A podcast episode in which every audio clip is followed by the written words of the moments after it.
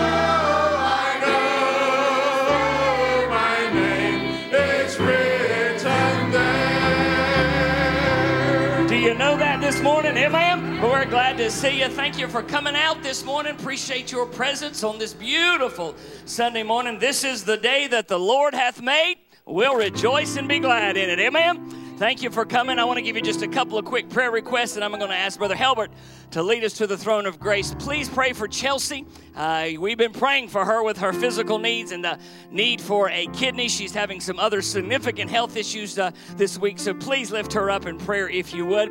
Uh, I know she'd appreciate that. Please continue to pray that she'd find a donor, uh, as that's uh, the only thing that's going to take care of this whole issue, so lift her up in prayer. And then I know you have been, but pray for our country. This is a good time of year to remember uh, our leaders and our military. Amen. all holidays remind me of those men and women who are serving our country to keep the battle over there instead of here on our soil. So pray for those men and women, whether they be serving in America or all over the world. Brother Tim, you take us to the throne of grace this morning, and let's join Brother Helbert. Pray for us, Brother Tim. Our gracious Heavenly Father, God, we thank you, Lord, for this opportunity we have to be in your help this morning. We thank you, God, for the independence of our country, for this flag that is hanging here this morning, God, and for what it means. We thank you, God, for those men and women who are fighting to keep our freedom those who have paid the ultimate sacrifice and those who sacrifice every day. Lord, we thank you for those that are here this morning who have served this great country and for what they've done for us. We thank you, God, for loving us when we are so undeserving. And I pray, God, that you'll be here with us in this service this morning. Just shine and show out, Lord. And we're here to worship you. And we thank you, Lord, for all you do for us. And pray, God, most of all, if there's one person here this morning that's not saved, that they will come to your saving grace today and not leave this building. We thank you, Lord, for loving us and for all you do in Christ's name. Amen. Amen. You may be seated this morning. Love this song and love to hear Brother Ken sing it. I want you to listen to it so carefully this morning and reflect about how good God's been to you. The song says, You've been good to me. Sing it.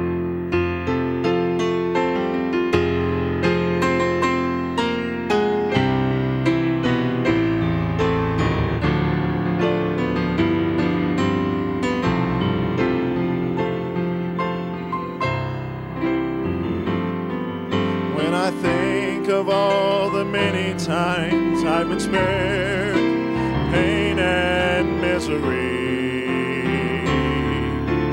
Even when I played the fool, your unseen hand was there protecting me.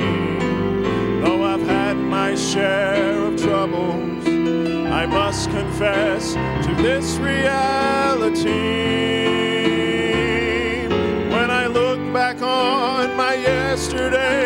I have to raise my hands and say, Lord,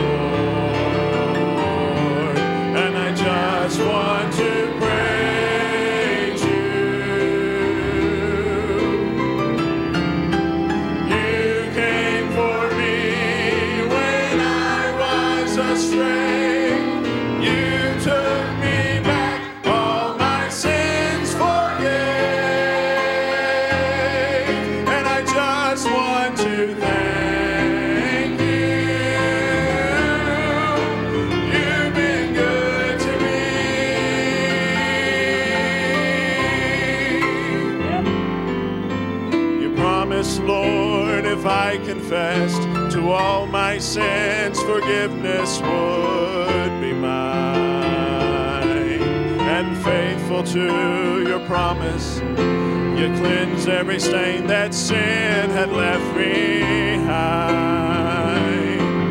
And just like it never happened, you held me in your arms so tenderly. You assured me of your mercy, restored my soul completely. Oh Lord,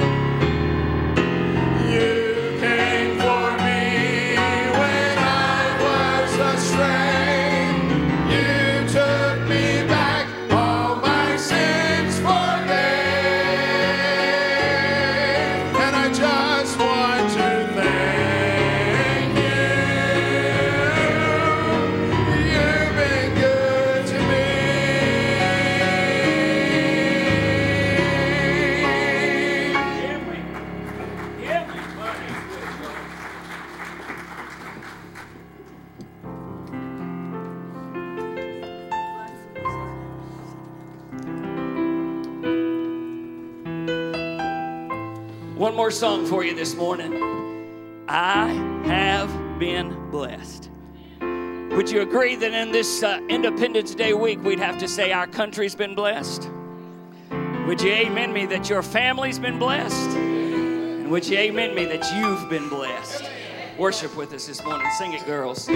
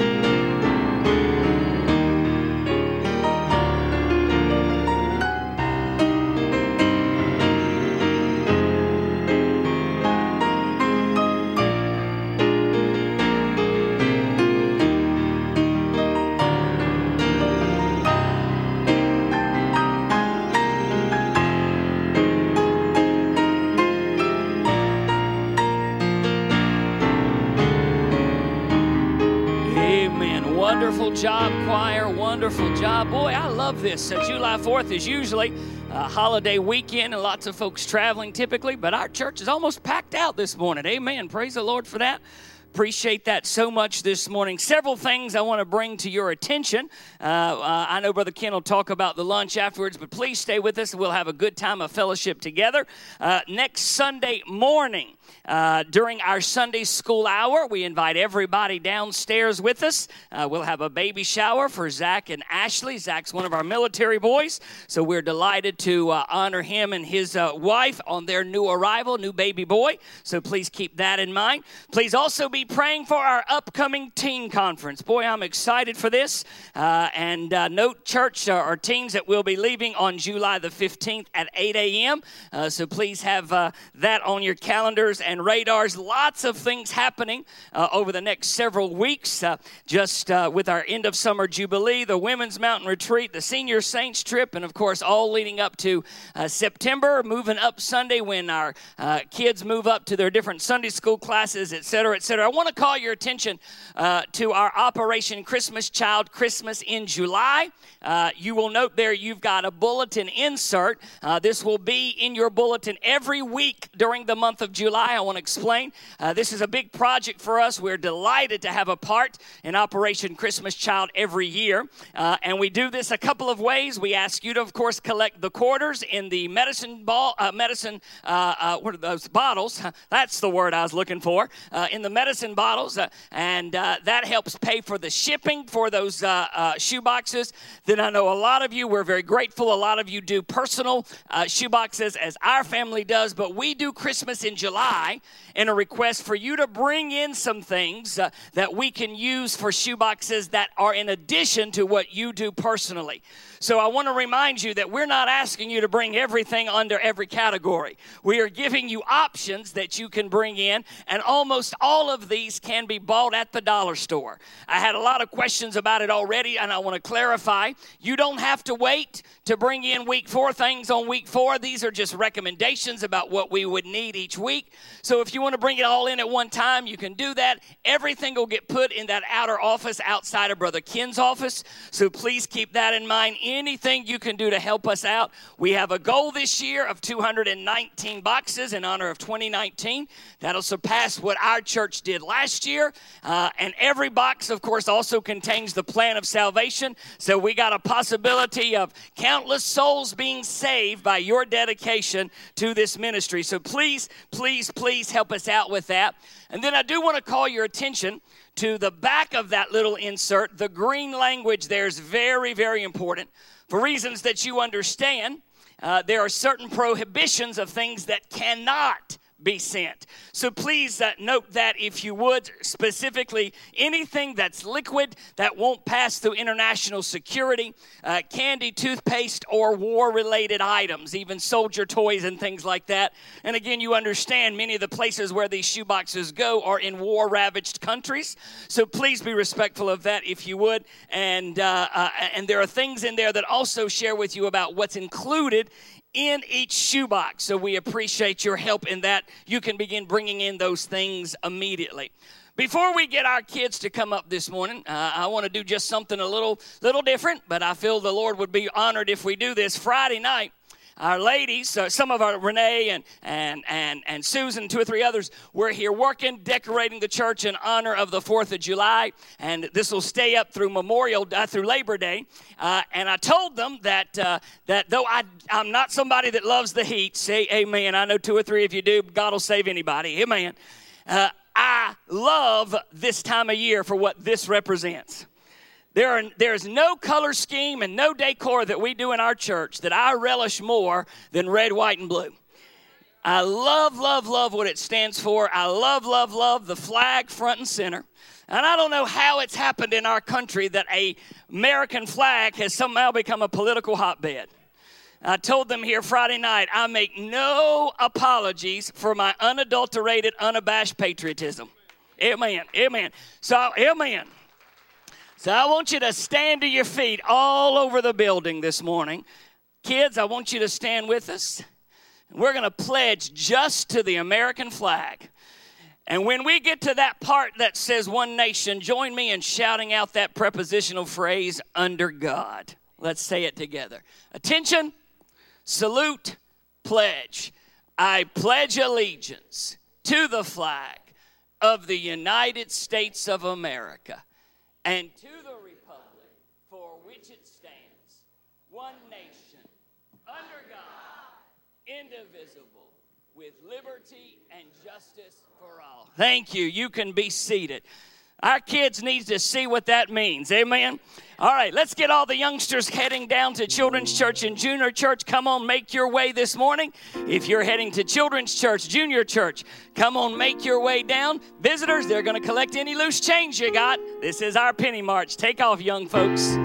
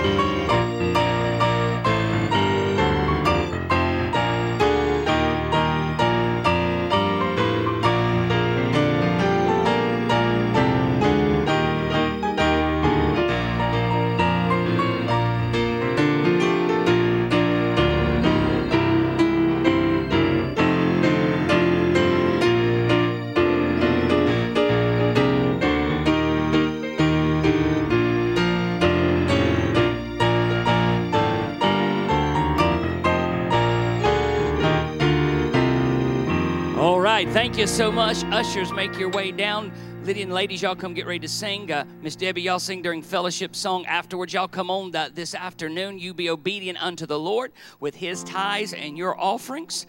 God will richly bless you for that. Special request for this song because of the time of year that it stands for. I sure like it, and I hope it'll bless your heart. Lord, pray your blessings upon the offering today.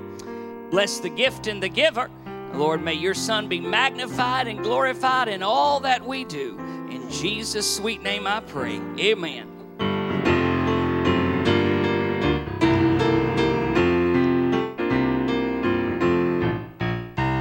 Do you know how it feels to know something's missing and hear a still small voice that keeps dismissing? Do you know how it feels to be troubled inside?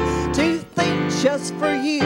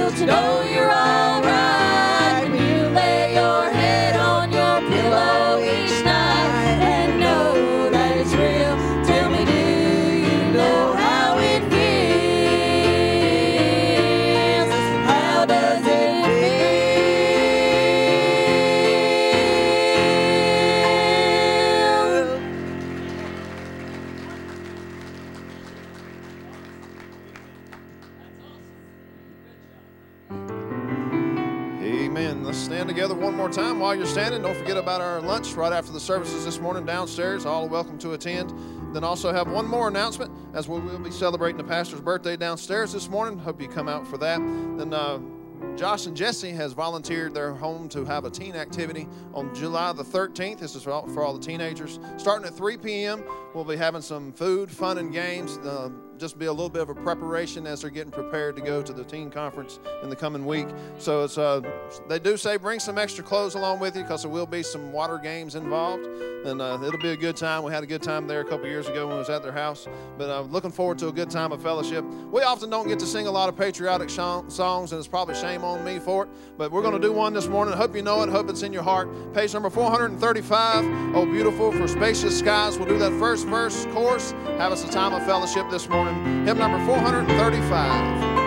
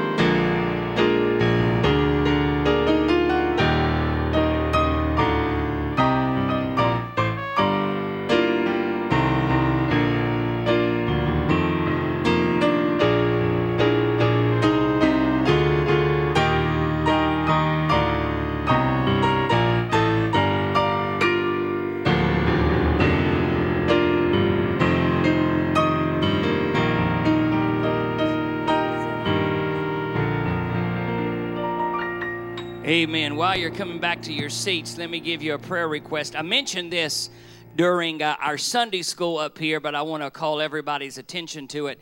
A lot of you know Miss Charlotte Thomas. She sits right here in the middle, um, and uh, she was washing her car yesterday, stepped off her driveway, tripped and fell and has broken her collarbone. I said shoulder during Sunday school, but it's her collarbone. So she's watching this morning. So, Miss Charlotte, we love you. We're praying for you. And uh, let me just take a moment and welcome all of those that are joining via live stream. We have all kinds. Sometimes we'll have in excess of a thousand folks who will view a program over the course of a week, and several of them do them live. I'm so glad to have Miss Jackie back with us. Miss Jack, yeah, she's had all kinds of sir. Jackie's daughter too. We're glad to have her, but uh, Miss Jackie's had surgery. She's broken her hip. She's done all kinds. She looked at me over here and she said, I ain't quitting, preacher. I ain't quitting. Uh, she couldn't sing for several weeks, uh, surgery on her esophagus, but she's back singing with us this morning. You pray for them this morning as they sing, then we'll get into the word of the Lord today.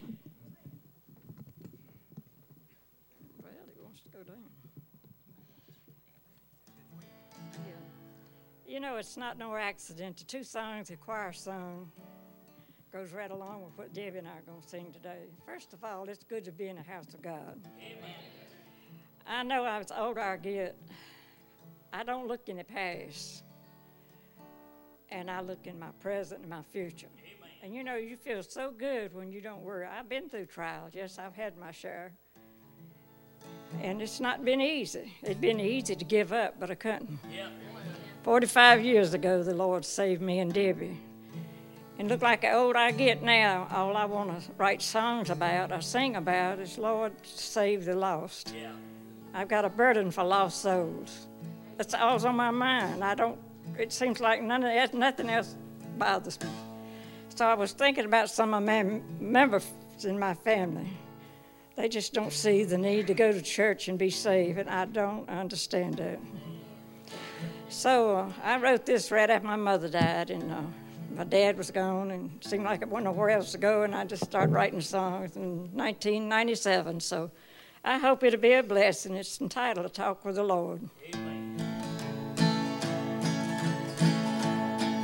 Lord, that's rivers I'd never crossed without you.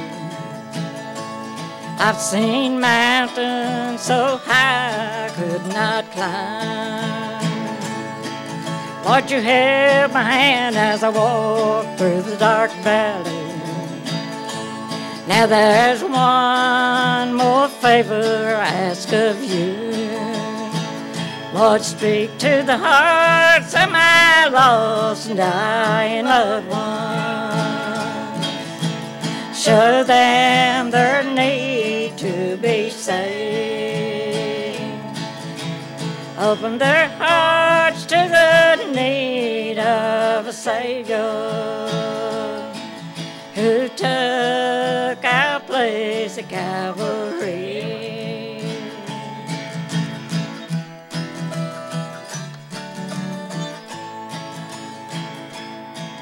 Lord, it's so good to walk with you day by day.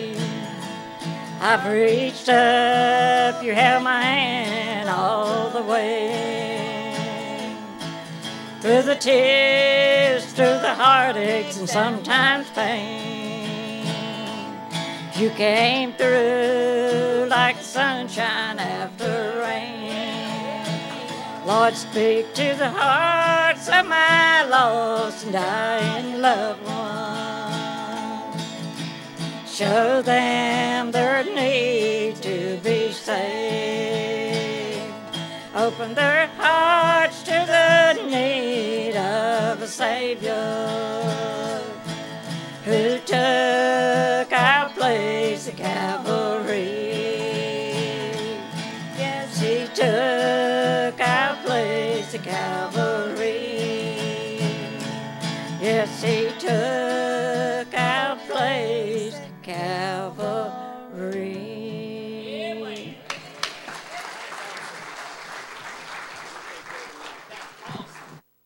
Wonderful, wonderful, wonderful. Brother Eddie, you come on this morning real quickly. Congregation, turn to the book of Joshua, please. Book of Joshua. Brother Eddie's just returned from a several week trip down in Monroe County, uh, Mississippi. Uh, and I want him to share with you some of the things that happened there. Real quickly, uh, we're going to have an afternoon where we can relax downstairs. The child care center's closed this week for the holiday, so we don't have to rush and anything like that. We're going to relax and enjoy ourselves. We'll not have services tonight. We will have services Wednesday night, and I want to invite you to be with us on July the 3rd.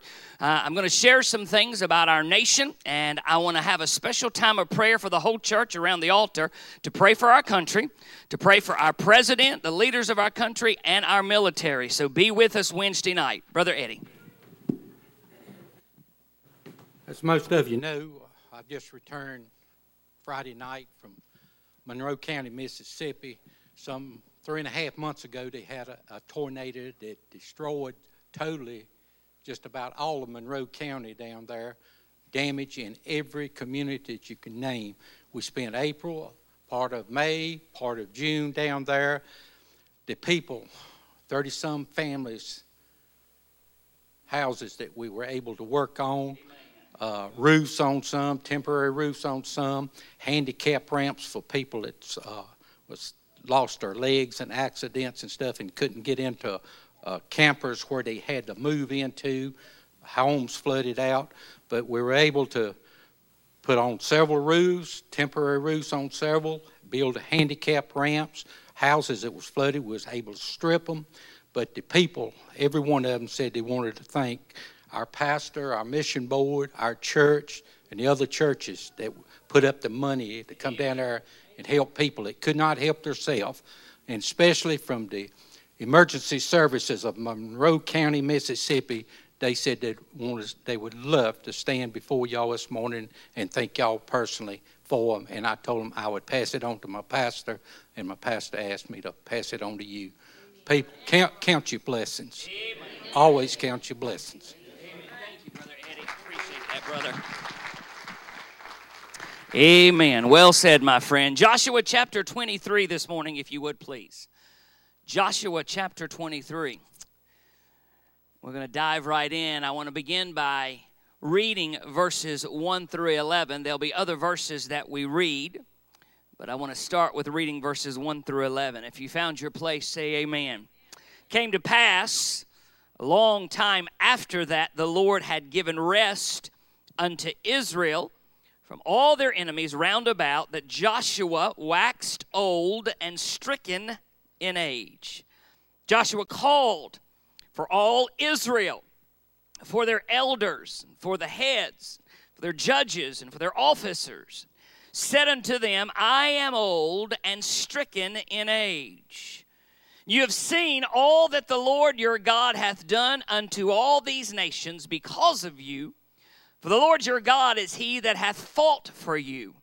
Behold, I have divided unto you by lot these nations that remain to be an inheritance for your tribes from Jordan, with all the nations that I have cut off, even unto the great sea westward. The Lord your God, he shall expel them from before you and drive them from out of your sight. Ye shall possess their land as the Lord your God hath promised unto you. Notice verse 6, please. Be ye therefore very courageous to keep and to do all that is written in the book of the law of Moses, that you turn not aside therefrom to the right hand or to the left, that you come not among these nations, these that remain among you, neither make mention of the name of their gods, nor cause to swear by them, neither serve them, nor bow yourselves unto them, but cleave unto the Lord your God as ye have done unto this day. For the Lord hath driven out from before you great nations and strong. But as for you, no man hath been able to stand before you unto this day. One man of you shall chase a thousand. For the Lord your God, he is that fighteth for you, as he hath promised you. Verse 11 Take good heed, therefore, unto yourselves, that ye love the Lord your God. Lord, thank you for your presence this morning. It's already been good to be in your house. Lord, we come to the part of the hour that's so crucial, surely, God, not because I'm doing it, but because you ordained preaching. So, Lord, I pray that you take the message I know you've laid on my heart, use it to bless the people today, strengthen us, and Lord, may somebody walk out of here closer to you than the way they walked in. We'll thank you and praise you. In the precious name of Jesus, I pray. Amen. How many of you saw this morning the article in the Martinsville Bulletin highlighting the, our church? Several of you did. If you haven't, I encourage you to go home this afternoon, grab your Martinsville Bulletin. Uh, it's a series of articles talking about some of the churches in our community that are regrettably closing. And then uh, uh, there's a joint, uh, joint article that talks about how, to quote the article, seemingly our church is bucking some of the national trends. I'm going to be very respectful here because you understand that we uh, are certainly blessed of God, uh, but I want to be respectful of those churches that are struggling. I was sitting on the tarmac at Phoenix Airport. Uh, waiting for the plane to take off. They came on and said there would be a significant delay, so I turned my cell phone back on. And I had a text message from the uh, uh, author or the, the writer of that particular article at the Martinsville Bulletin. And it took my breath away when she said, uh, Can we talk? It's about your church. Now, when the, pre- I, when the press says we need to talk about your church, I can't begin to tell you the 27,000 things that went through my mind. First thing I thought is, oh my gosh, something's happened to a kid in the child care center. Then I thought, nope, Pam would have done let me know about that. Then I thought, oh my gosh, there's been another storm at the church and it's split in half. And then I thought, nope, my goodness, one of the deacons would have called if the steeple was off the top of the building.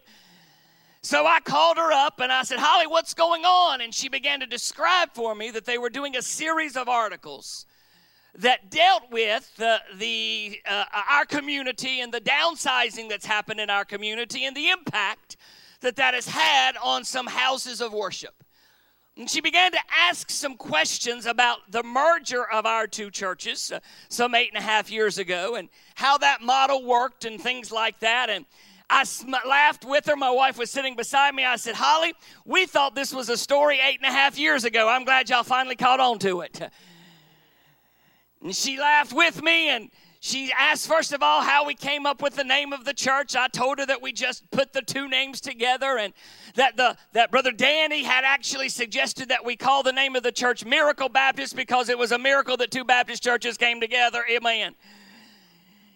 If you read some of the details of the article, there's two or three things that are not quite right, and that sometimes happens. Uh, one of the things it says is that I started Amazing Grace Baptist Church in 2011. Uh, and what I said to her was I started at Amazing Grace Baptist Church in 2011. That sometimes happens, but what I got out of that article as I was reading it, she sent me a proof copy, and then as I was reading it, was this simple reality, folks, uh, that God has blessed uh, this church. We have been abundantly and marvelously blessed of the Lord. I want to be very careful with what I say next because I got asked a question. It did not appear in the article, and I'm glad that it didn't, but she asked the question. She always, she's very kind. She calls me Dr. Hodges. She said, Dr. Hodges, would you agree that in order to main, remain relevant, you have to compromise and change with the times? And I took a deep breath and I said, Holly, our methods have to change, but our message cannot change. 20 years ago, 15 years ago, I would have never descri- I never dreamed that we would be broadcasting across the country and even around the world. We do that now. That's a method that changes, but the message is still the same. We will never, God help, ever change the message that we deliver from this pulpit. Uh, and it is as relevant today as it was 10, 20, 30, and 100 years ago. So, what does that have to do with the message this morning? Joshua is preparing to die. He realizes that his earthly life is coming to a close, and as such, he brings together or calls two meetings Joshua chapter 23, he has a meeting of the elders and the leaders of the people. And in Joshua 24, he has a meeting of all of the nation of Israel. You see, Joshua has realized that another generation is about to take the reins of leadership, that he is passing off the stage and Eleazar, the second high priest, is about to die. And now another generation is going to be rising and coming onto the scenes to take over. And here's what he sees he sees and he recognizes and he knows that this generation did not see the parting of the Jordan River. They did not witness the destruction of Jericho and how God marvelously delivered them from Ai. This was a generation that's about to take leadership uh, that did not see the great things of the previous generation. So eh, Joshua decides that in his last public address, he needs to remind uh, this upcoming generation uh, that the God they serve is an incredible God. We live in a day, I'm sad to say, where far too many have forgotten about the glory and the power of God. I say that because one of the questions that I got asked, and again, I'm glad I didn't make the article, was this Do you think church is still relevant for the 21st century? She went on to ask, Is church relevant for subsequent generations? And we talked about the iGen generation or Generation Z and the millennials. Is church still relevant? And I said to her, and I don't mind if she were to quote me on this, I told her she could. It didn't make the article. Uh, but church is as relevant today as it's ever been in history. It is important today. Uh, the crises, uh, the challenges that younger generations face today, they need church more than ever. Our children have got to be exposed to the power and the presence of God. So, with the help of the Lord, I want to give you a message that I've entitled A New Generation Still Needs the Old Message. A new generation still needs the old message. Three things I'll invite you to note with me. Number one, note with me Joshua's concerns. the first eight verses of what we just read, Joshua identifies three separate things that he says, I'm bringing this to your attention. I'm reminding you of this. I'm letting you know what I'm seeing. I submit to you this morning that the things that Joshua identified as being concerns are, are still concerns today in 21st century America. What are they? I'm glad you asked. Look at verse number six, please. He says, Be ye therefore very courageous to keep and to do all that is written in the book of the law of Moses, that you turn not aside therefrom to the right hand or to the left hand. I'm paraphrasing that to say Joshua is worried about their spiritual complacency. Their spiritual complacency. He says to them, folks, you're God's people. Don't take the law of Moses for granted. Understand that you are a chosen people. God called you out, He selected you. You are special in God's eyes. Don't take for granted that He gave you the law of Moses. This identifies you as special, so don't become complacent and apathetic in your walk with God. I want you to hear me, folks. The sins of complacency and apathy are some of the most common and devastating sins facing America today. Let me give it to you another way. And Brother Eddie just alluded to this. He's dead on smart and dead on correct. Most of us in 21st century America, we have it pretty doggone good. Amen. You compare yourselves right now. I hear the things that my dad had to endure uh, when he was a youngster and, and the, the, the work that he had to endure before he got up to go to school and the military life that he led and the three and four jobs that he and mother worked just to put food on the table and shoes on our feet uh, and surely to give us a place to lay our head at night. Uh, and I'm reminded of the fact uh, that in 21st century America, even the poorest among us uh, is wealthier than 98 percent of the world, we have it pretty good in this country. We have it pretty good here in America. One of the things I find so frustrating today, and I promise not to be political, but I do find it frustrating that we have seemingly become a- addicted to outrage. We got to be outraged over something. We got to be mad about something. Hey, look at me, folks. We need to be realized and we need to understand that God has blessed us. He's blessed our church. He's blessed our homes. He's blessed our families. And He's been too good for us to become satisfied and complacent for Him. It's no time to be satisfied. There is work to be done in this county, this country, and this community. He also fears, number one, not only their complacency, I hope you'll keep amen in me. He fears their spiritual compromise. Look at verse number seven. He says, uh, Joshua does, that ye come not among these nations, these that remain among you, neither make mention of the name of their gods, nor cause to swear by them, neither serve them, nor bow yourselves unto them. That's pretty blunt, church. Joshua says to the leaders and then subsequently to the entire nation, You are different. Now act like it.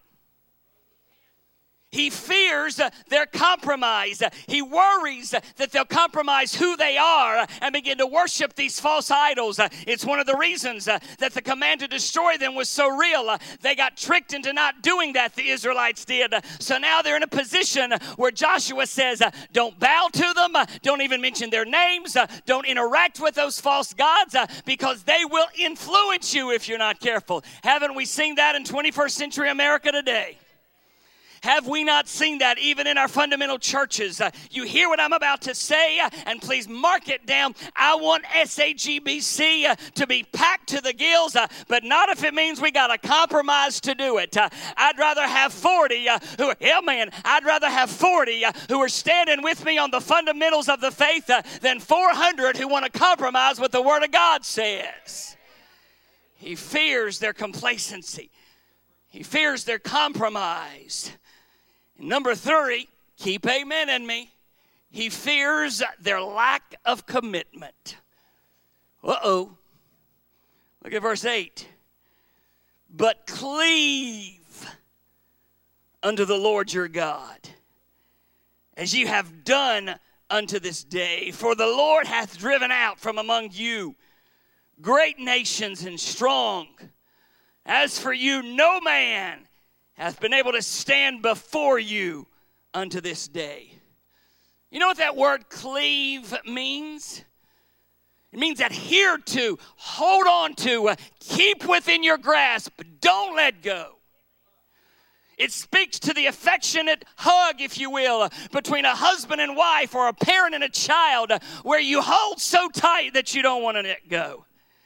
He fears, Joshua does, that the ease of life that they have today will make them let go or loosen their grip on the things of God. One of the reasons I'm convinced that previous generations uh, were so much more dedicated to God is because they knew they needed God. They knew they were dependent upon God. They didn't have the wealth that we do, uh, and I mean that relatively speaking. Uh, You understand, folks, don't look at me crazy. Uh, You understand that your grandparents and your great grandparents, they didn't have two, three, and four cars in their driveway. They didn't have a closet full of clothes and they didn't have a cupboard full of food. They had to make do with a whole lot less than what we had to make do with. I mean, most of us, if you're like me at my house, uh, you stand in front of a cupboard full of groceries uh, and a freezer full of stuff, uh, and you think to yourself, we ain't got nothing to eat. We got more than what we can do with. Uh, stop looking at each other. Look right up here at me. Amen and you get so discouraged and despondent that you ain't got nothing to eat, uh, that you go to Walmart and buy a whole bunch more, and you ain't even got room to put it in your cupboards. Exactly right. You understand, folks, that with that kind of luxury, with that kind of ease, uh, comes the temptation to spiritually let go of God because we're not depending upon God for our next meal. We're, man, we're not depending upon God for where the next product's going to come from. We've got it all figured out, we think. And so Joshua says to the Israelites, You better be real careful.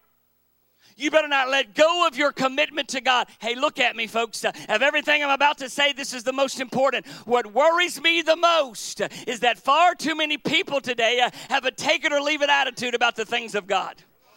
I'm not questioning salvation. I'm not questioning uh, whether or not they're going to heaven. I'm saying to you uh, that there are far too many Christians today uh, for whom church and worship and the things of God don't really take precedence. We want enough God to keep our kids off drugs, to keep them out of jail, and that's it. You listen to me, folks. Uh, our ancestors had it figured out when they realized uh, that faith matters uh, and commitment matters uh, and the things of God, if we want them to matter to our kids and grandkids, they got to matter to us. Amen. Notice this morning, number one, we said that Joshua's concerns. Notice, secondly, Joshua's challenge. Jump with me, if you would, please down to verse number 11. Because in that one simple opening phrase, Joshua reminds them they need to be careful about the wrath of God. Verse 11 Take good heed. Take good heed. Can I paraphrase that for you? He says, You better be careful. You better recognize that if you serve the Lord, He'll bless you. But you better also realize if you disobey the Lord, there'll be consequences. Understand, folks, uh, that the challenge uh, that Joshua gives uh, in verse number 11 is the crux of this whole address that he gives. Uh, you better watch yourselves. Uh, if I could say it to you this way, he says, uh, You know better. Amen. You know better. My mama, I've told you this many times uh, when I was a child, and I would go out the door, whether I'm going to school or especially if I was going on a date or if I were going out with friends. Mama would always say the same thing Greg, be smart. For the longest time, I couldn't figure that out. I used to think to myself, well, what you think I'm going to do, Mama? Be dumb? Smart did not mean intelligence. Smart meant you better behave yourself. Smart meant you better know who you are and that it's not just your name that you might be raking through the mud. It's me and your daddy's name. It's our testimony. It's your church's testimony. You better watch yourself uh, and don't forget who you are. I remember many times I've shared this story with you, but when I turned 16 years of age, my daddy gave me the keys to a very, very, very used Oldsmobile Cutlass Supreme in one hand and, the, and, and a job application to Kroger's that he had already completed, and all I had to do was sign. And I can promise you, if I didn't sign, he won't above forgery. I looked at the Oldsmobile and I said, Daddy, the headliner's in the seat. He pulled out a tray of stick pins and said, Bazinga. And I, said, what am I supposed to do with that? By the time we were done, there were 20,000 stick pins in that cutlass. I said, Daddy, this looks awful. I had a little girlfriend named Tanya. He looked at me and he said, She'll Tanya will think they're just stars.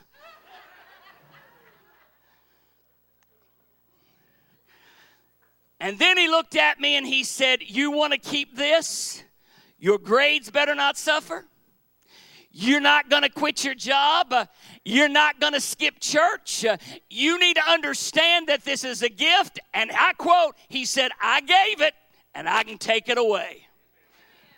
What he said to me was, You better be careful Understand, you didn't get this yourself. Uh, it's a gift that I'm giving to you, and if I give it to you, I can take it away. Here's the crux, church. Uh, the blessings of this life that we enjoy, they don't come because we did it. Uh, the good, th- the good things of life that we have, the car that you drove, the clothes that you're wearing, the glorious food that we'll have downstairs today. It's not because of you. It's because of what God gave to you, and what He gave, He can take away tomorrow tomorrow. Amen, church.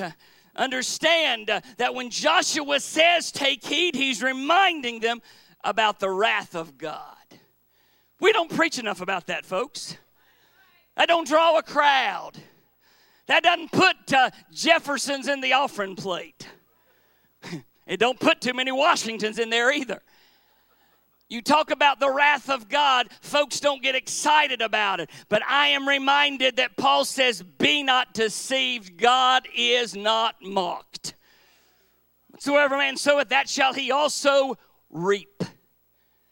Notice, not only does he talk about the wrath of God, in chapter 24, if you'll flip with me, he talks about the works of God. The sake of time, I'm not going to read it. But in verses 1 through 13, Joshua gives a powerful history lesson. Let me remind you that he is now speaking to what I'm going to call third generation Israelites. The first generation, Moses and Miriam and, and Aaron, those that led the Israelites through the desert up to the edge of the promised land. They're gone. Then there was the second generation, Joshua, when he took over course, you know Joshua and Caleb were the only ones of the first generation allowed into the promised land. But now there's Eleazar, the son of Aaron, who becomes the high priest. There's a whole second generation that watched as God allowed the Israelites to sweep from east to west and take over the promised land. They saw the incredible things, this second generation, but now they're dying. So Joshua is reminding the third generation here's what God did for us. And he goes all the way back from Abraham. You go back and read it. He talks about Abraham, he talks about Isaac. He talks about Moses, the incredible deliverer. He talks about what God did in Jericho. And verse after verse, he summarizes by saying, Hey, y'all, God's been good to us. On this 243rd anniversary of the founding of America, may I make one simple statement God's been good to this country. Too good for us to turn our back on Him now. And God knows why that's a political statement, but somehow it has become one.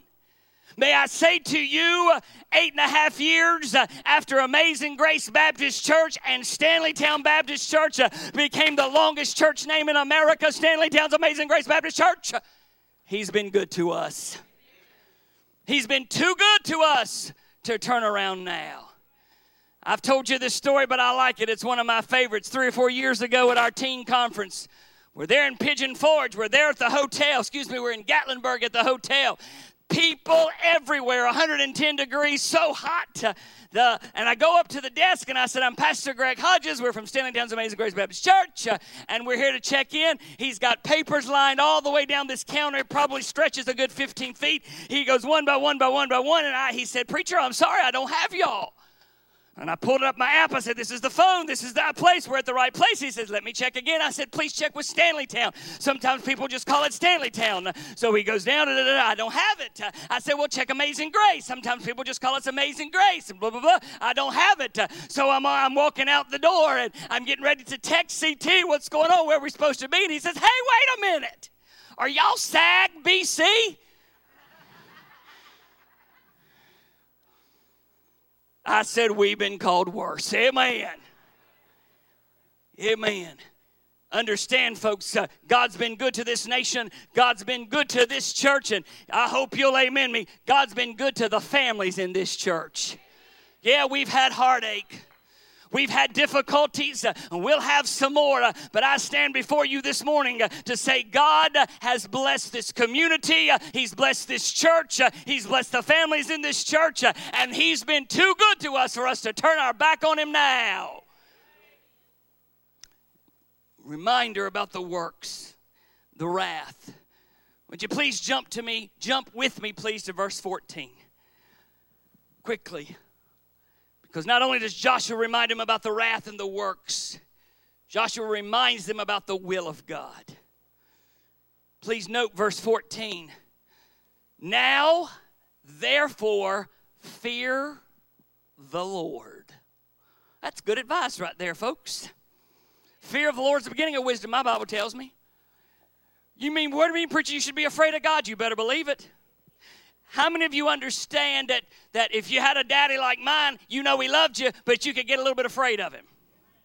Amen. I have to tell you, I wasn't spanked a whole lot. I didn't need it. But when I got it, it was a good one. The hardest I was ever disciplined in my life was not for what I said to mama, excuse me, to daddy, but when I sassed mama. Not gonna sit with my daddy. He, I, I could say things to him and do to him things I couldn't do to mama. If I did it to mama, it was on.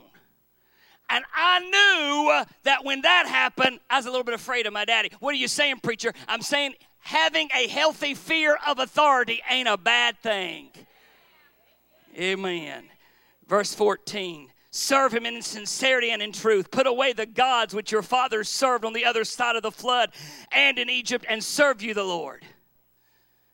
Seem evil unto you to serve the Lord, choose you this day whom you will serve. Whether the gods which your fathers served that were on the other side of the flood or the gods of the Amorites in whose land you dwell. Boys, some of you can recite this with me. As for me and my house, we're going to serve the Lord. People answered and said, God forbid that we should forsake the Lord to serve other gods. The Lord our God, He for the Lord our God, He it is that brought us out, up, and our fathers out of the land of Egypt, the house of bondage, and which did those great signs in our sight and preserved us all the way wherein we went and among all the people through whom we passed. The Lord drave out from before us all the people, even the Amorites which dwelt in the land. Therefore, we will we also serve the Lord, for he is our God.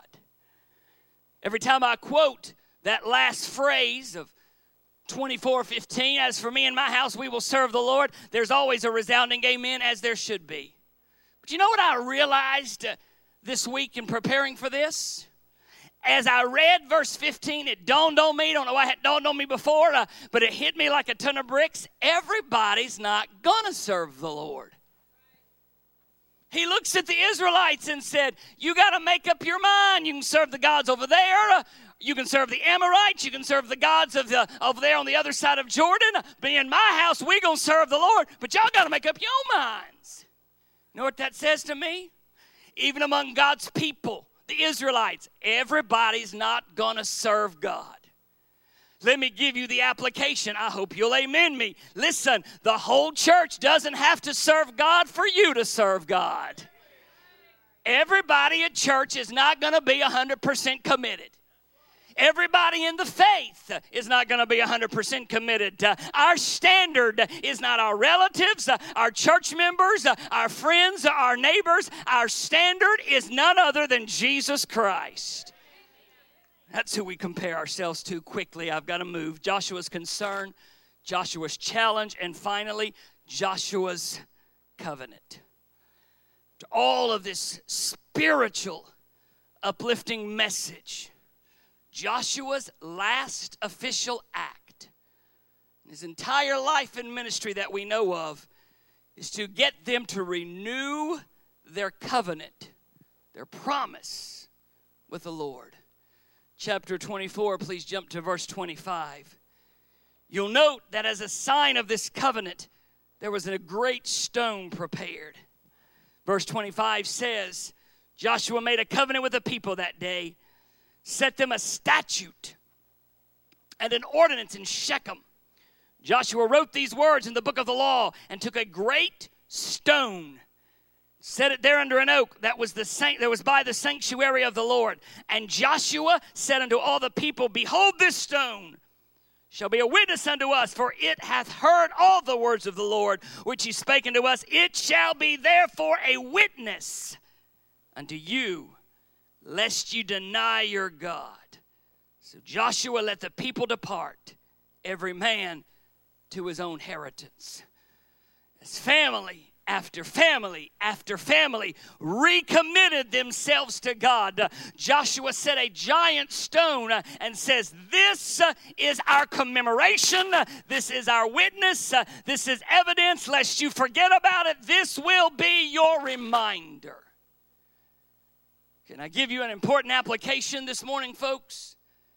We need some spiritual stones in our lives. I'm not going to tell you to do what I do, but here's what I like to do. When I'm in a service and God puts something on my heart that I want to commit to, I like to jot it down in the flyleaf of my Bible. You know why?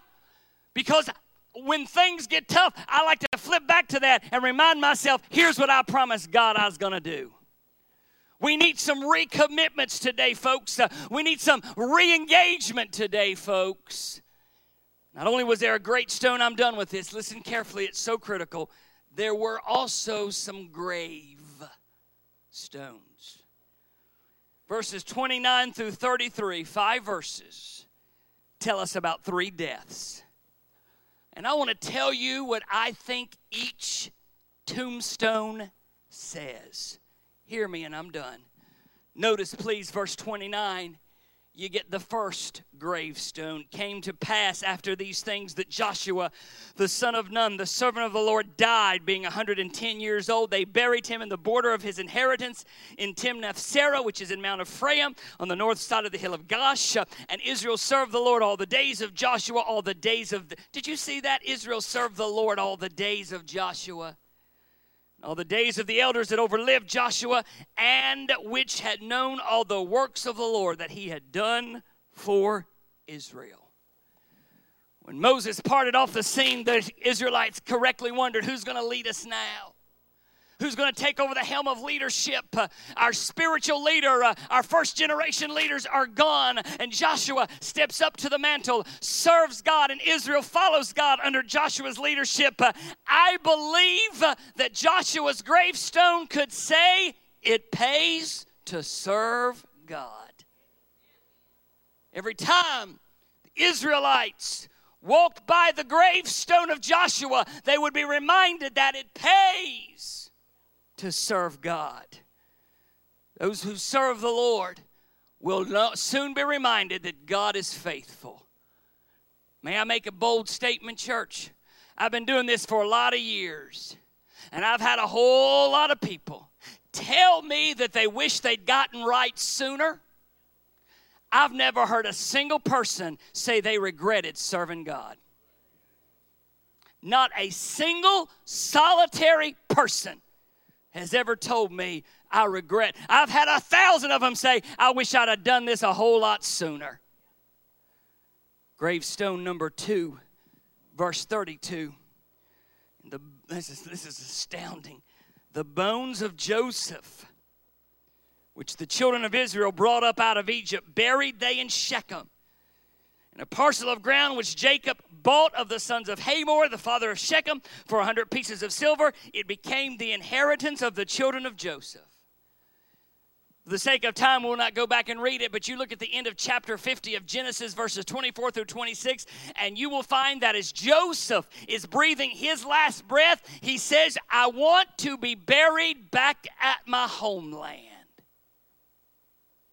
What? They're in Egypt. There's been no mention of Moses. There's been no mention of deliverance. And he says, I want to be buried back at home. To the average person, we'd look at that and say, That's not possible. Fast forward 400 years later. 400 years of slavery made it even more impossible. But God raised a deliverer who, when they escaped to Egypt, uh, brought with them the bones of Joseph. And now, some 500 years after he makes the statement, the grave has been dug for Joseph, and the bones of Joseph are buried at home. What are you saying, preacher? I believe that the gravestone of Joseph could shout from the rooftop God can do the impossible. Finally, this morning we're done. Gravestone number three, verse 33 Eleazar, the son of Aaron, died. They buried him in a hill that pertained to Phinehas, his son, which was given him in Mount Ephraim. Eleazar, as most of you know, the son of Aaron, that means that Eleazar was the second high priest. First generation, dead, buried. Second generation leaders are now about to be dead, including their spiritual leader, the high priest. Surely this is a time of mourning. Undoubtedly it is. Uh, but I believe uh, that this third uh, death, if you will, uh, says uh, simply this uh, the tombstone says, Times change, but God's word remains the same. You know, it is undoubtedly a shame and a heartache and a tragedy when veteran soldiers of the cross pass from the scene. Look, church, in the last eight and a half years where we've been to joint church, we've buried some precious saints of God. Here's what I promise you we'll bury some more. But what's even more tragic than burying soldiers of the cross is when nobody picks up their mantle. God give us some third generation Christians who will say, I'll be counted on. I'll not let the compromise take over my family, my society, or my generation. I will stand even if I have to stand alone. Times change, but God's word remains the same. Let's stand to our feet, folks. Thank you for your attention this morning. Thank you for your kindness. Brother Ken will get us a song to sing. I'm going to ask two quick questions this morning, and I'm not going to ask you to raise your hand, but I'm just going to ask you to take action. If you're here this morning and you want to join me at this altar, say, I want to be another generation. I'm talking first of all to the young folks, teenagers, young adults. I want to be another generation that can be counted on to serve the Lord. I'm going to take a stand if nobody else does. Maybe there's some mamas and daddies, some grandmas and grandpas uh, who will say, I'm going to lead my children in that direction, even if nobody else does. I don't want you to raise your hand, but I want you to join me right here at this altar. Come on, folks are moving all over. You want to make your way right up to this altar me saying what Joshua said, y'all can serve her you want to, but it's me and my family, we're going to serve the Lord. Then this morning, if you're here with heads bowed and eyes closed, you've never been saved, you're not in the Lord's family. You say, Pastor, pray for me. I need to be saved. Pray for me before it's too late. Anyone like that this morning that would be honest and say, Pastor, pray for me? Brother Ken, one verse this morning. One verse. If you need to come, you step out right now. One verse.